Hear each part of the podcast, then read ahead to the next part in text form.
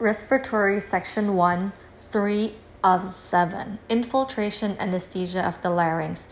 There are three infiltration airway blocks that you should know glossopharyngeal, superior laryngeal, and transtracheal.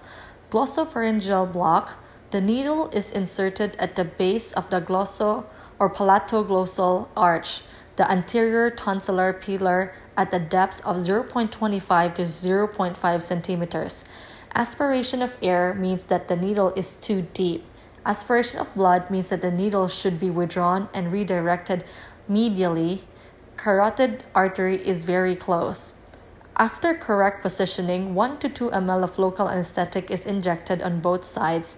There is a 5% incidence of intracarotid injection, so risk of seizure.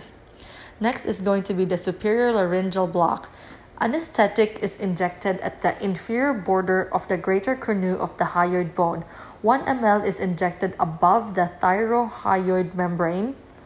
Then 2 ml is injected 2 to 3 millimeters beneath the thyrohyoid membrane. Aspiration of air means that the needle is too deep. Transtracheal blocked. The needle is advanced in a caudal direction as it penetrates the cricothyroid membrane. After aspiration and before injection, the patient should take a deep breath. During that inspiration, 3 to 5 ml of local anesthetic is injected into the tracheal lumen. The patient will cough, spraying the local anesthetic up through the cords.